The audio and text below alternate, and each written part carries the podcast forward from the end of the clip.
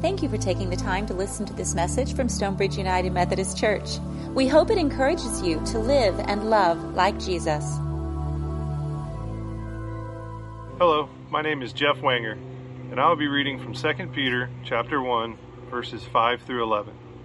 For this very reason, make every effort to add to your faith goodness, and to goodness knowledge, and to knowledge self-control, and to self-control perseverance, and to perseverance godliness, and to godliness mutual affection, and to mutual affection love. For if you possess these qualities in increasing measure, they will keep you from being ineffective and unproductive in your knowledge of our Lord Jesus Christ. But whoever does not have them is nearsighted and blind, forgetting that they have been cleansed for their past sins. Therefore, my brothers and sisters, make every effort to confirm your calling and election. If you do these things, you will never stumble, and you will receive a rich welcome into the eternal kingdom of our Lord and Savior, Jesus Christ. This is the word of the Lord. Thanks be to God. Jeff, thank you for reading the scripture today. Really appreciate you doing that. So we continue the series today, Path to Contentment. Talking about contentment is something that it's not like you can just say, I'm going to achieve contentment today, or I'm going to get that next week. It's really said the word you try to pursue only that, you can't quite get it. So you have to develop attitudes and practices and behaviors and those kinds of things that are important to your life, important to what God calls us to be, and through that, we develop contentment. So we've been talking about that in a little bit different way because we've also been talking about stewardship. Now, I know in church circles, you often hear stewardship and you think it's only about money, right? It's the fall, we're talking about money, and yes, we do talk about that some. It's just that season of the year for us. But stewardship, we've kind of reframed it. That stewardship is what we do after we say yes to God. So when you say, yes, God, I give you my heart. Yes, God, I'm going to follow the teaching and example of Jesus. Yes, God, I have sinned and I need your forgiveness. Yes, God. Whatever you do next, and the next day, and the next day, that's your stewardship. That's your stewardship because, in fact, the life that we have is a gift from God anyway. So we're all just trustees and stewards of the life that we've been given. So today, we're going to talk about one of those aspects of that to develop, as the reading from Peter said, and that is self-control. Self-control. I read an interview, 2 or 3 weeks ago with Patricia Heaton. Patricia Heaton is an actress. She played in the show Everybody Loves Raymond, and she was the wife of Raymond. So in this interview, part of it talked about her sobriety. She was an alcoholic and became sober, so she was talking about that, and she talked about how her fellow actor, Peter Boyle, who played her father in the TV show, he himself was also alcoholic, and he had become sober. And so she said he had given her some really important advice once upon a time, that on Thursday nights after they were done filming, most of the cast would go to a bar nearby to have some drinks. And he would go, Peter Boyle would go every time, and he would sit there and drink his club soda. And so she asked him one time, she said, how can you not drink? And he said, I play the tape forward. Well, she had to ask, what do you mean by that? He said, I can tell you how the tape's going to go. I'll say yes to one, and then everybody says, yeah, let's do another round. And I'll say, okay, I'll have another.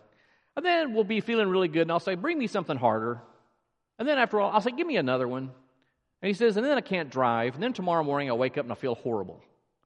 No, when I play that tape forward, I think, I don't want to get there. So I'm going to make the right decision now. And she said, actually, that was one of the best pieces of advice she ever heard to help her in her own fight against alcoholism.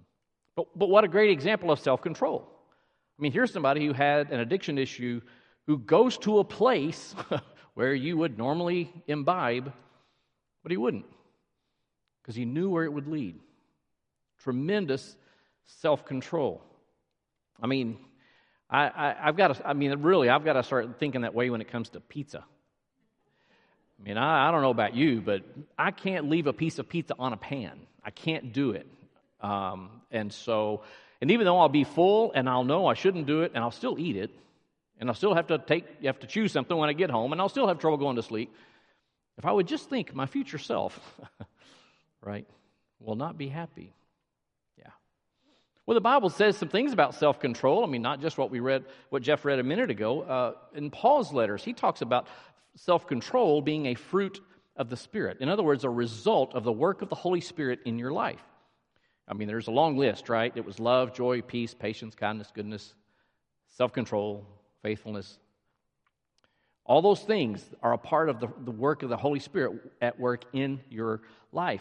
Peter listed it as one of those really important things to, he said, so that you will not be ineffective and unproductive in your knowledge of the Lord Jesus Christ. Or in, maybe put it a little bit different way, you won't be ineffective and unproductive in the way that you live out your faith. That your faith, as you live that out, your stewardship of your life will really produce great fruit. And even though Jesus didn't use the words self-control, when you read in the Sermon on the Mount, in Matthew, I think it's 5, 17 through 20, when you read those words where he's talking about the law and fulfilling the law, and he says, well, you've heard the law has said this, but there's more to it than that. You have to exercise tremendous self-control to not only just follow the letter of the law, but also to fulfill the law. But often when we hear the words self-control, we think of it in a negative fashion, right? Because we know that means I have to deny myself something that I really want.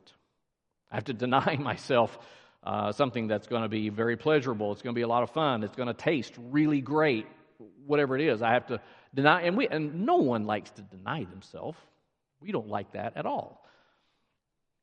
So we think of it in a negative kind of fashion. And it's often reactive, right? It's often reactive because it's just something's been presented to us and we have to decide, what am I going to do here? It's something that we react to. So it's helpful to think in those moments of our future self, the way Peter Boyle described it. When I play the tape forward and I think about how I'll feel later or tomorrow or the next week or whenever, yeah, my future self wouldn't be so happy. But let's flip the coin around on that. Self-control is also necessary in a proactive sense, not just reactive. Making yourself, in other words, to make yourself do something even when you don't feel like it. It's not just stopping yourself from doing what you shouldn't. It's making yourself do what you know you should be. I mean, how many of us can tell stories, story upon story? At RSVP, you would go, and then it came to that time, and you're just like, I don't want to go. Or it's a reception for whoever it is, and you're like, oh, it's going to be boring. Or it's, right, and you're just like, oh, I don't want to do it. It's a third-grade violin. Oh, yeah, I don't want to go. Right? So you go, but you're like, I got to go. And so you go. And afterwards you go, I'm really glad I did that. Right? Well, I'm really glad. Might not be how to spend my night every, Thursday night, but hey, I'm glad I went. To do it in a proactive sense. No, this is not the kind of thing I want to do, but I need to go do it. And you're glad. And you're glad later on. So it feels good. So contentment then, as we exercise self-control in that proactive sense, that feeds into contentment because it's not only about avoiding the things that are unhealthy, as fun as they might seem and as tasty as they might seem. Contentment is also about doing the right thing even when you don't feel like doing it. Following through on a commitment. That's also self-control. So that living our Christian life is not simply saying no to this list of things, right? I mean, that's one of the people from outside the Christian faith sometimes say, well, I don't want to be a Christian. You have a long list of things you can't do, right? Of course, many of the things that are on that list are things, yeah, you don't want to do, or they're illegal or whatever. But there's a long list, sure. There's also a list of things that says to do these things, and the Bible teaches by doing those things, you experience abundant life. Well, wait, who doesn't want that? You're going to feel good by doing these things. So it's not simply saying no to that list of things. It's about saying yes to the things we should be doing. So living out our Christian faith also means committing to just practices in our daily life, in our weekly life, our monthly life, that feed that. I mean, my guess is there are days, and today might have been one of them, that you get up and you think, I don't really feel like going to church today. There are days like that, being really honest. I've had a Sunday or two like that myself. But it's important to do, to commit yourself to it, to commit yourself to prayer, to commit yourself to daily Bible study, commit yourself to serving other people. If you think about how you spend your days and you realize, gee, I don't really do much to serve other people, maybe find a way to commit to do that somehow. Now, it also ties into, in terms of our discipleship, in terms of living out the faith, so that we will not be ineffective and unproductive. It also ties into our financial commitments. Sure, it does. Our finances say a lot about us as people, right? It says a lot. I've heard somebody say before, who was a psychotherapist, who said, if you can, show me your bank account and your calendar, I can pretty much tell you what I need to know. Because we commit our money to stuff. So financial commitments fit in here too. And we've been talking about commitment cards, asking members to turn in cards that would estimate what you intend to give in 2022 based on what you know right now. And we have actual physical cards. You can do it online. But one way or the other is to let us know what your intent is. And that's important for two reasons. Your commitment to give to God's work is important because it's an act of self-control for you as a disciple of Jesus Christ to give to God's work. Bible teaches this from beginning to end, all the way through, many times. It's important. It's an act of self-control to commit to giving. It's also practically very helpful on church leadership to know what we have to work with. And especially, friends, after the pandemic, wow, it's been really, really interesting in church world. It's been interesting in every other kind of line of work and teaching and everything else. I read an article just early this week, a church in Michigan, that before the pandemic, they had over 1,700 people typically on a Sunday.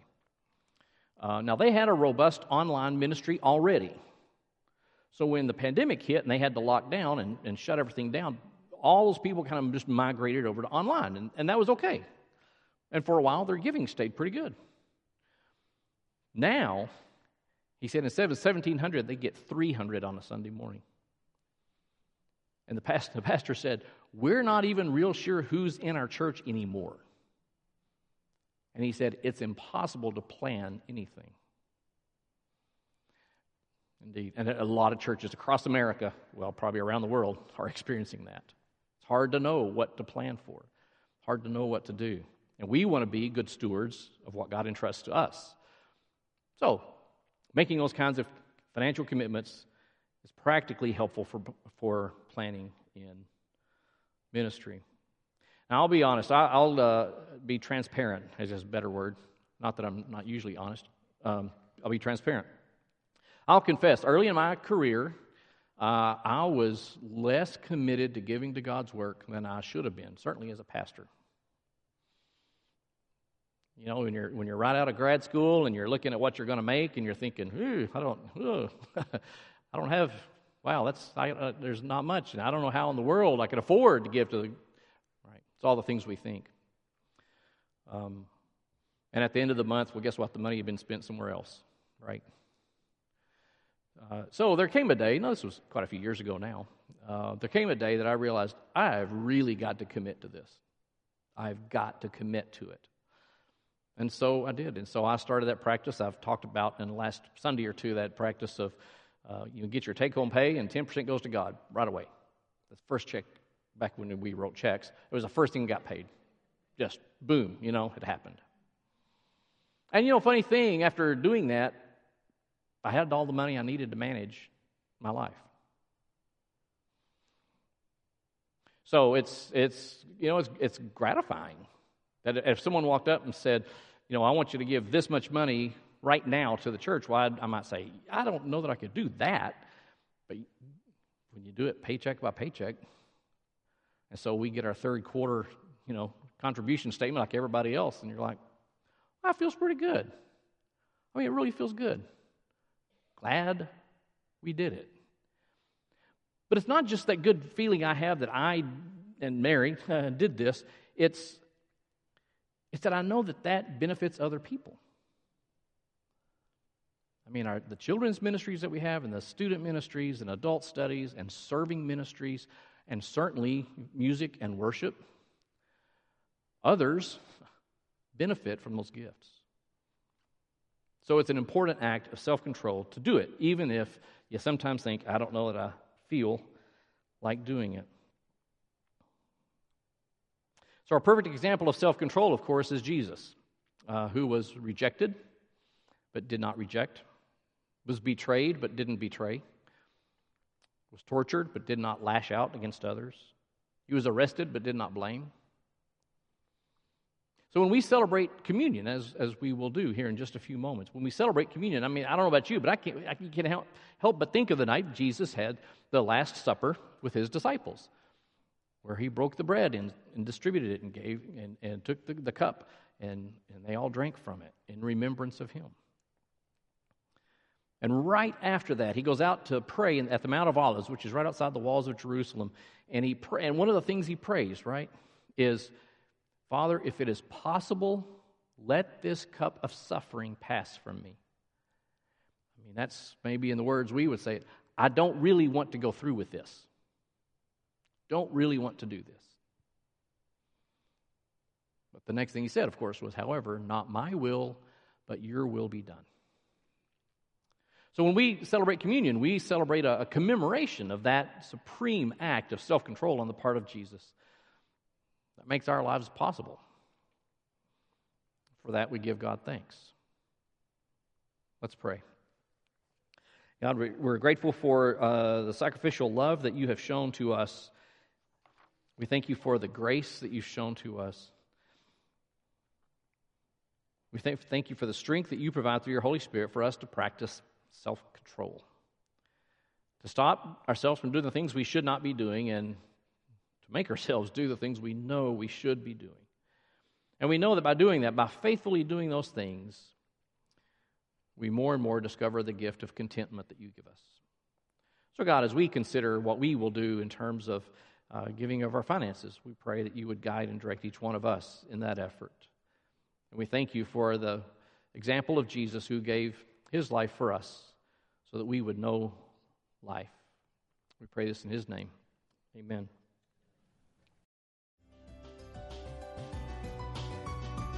Thank you for listening to this message from Stonebridge United Methodist Church. You are invited to worship with us every Sunday morning at 10 a.m. For more information, visit our website, mysumc.org. Have a blessed day.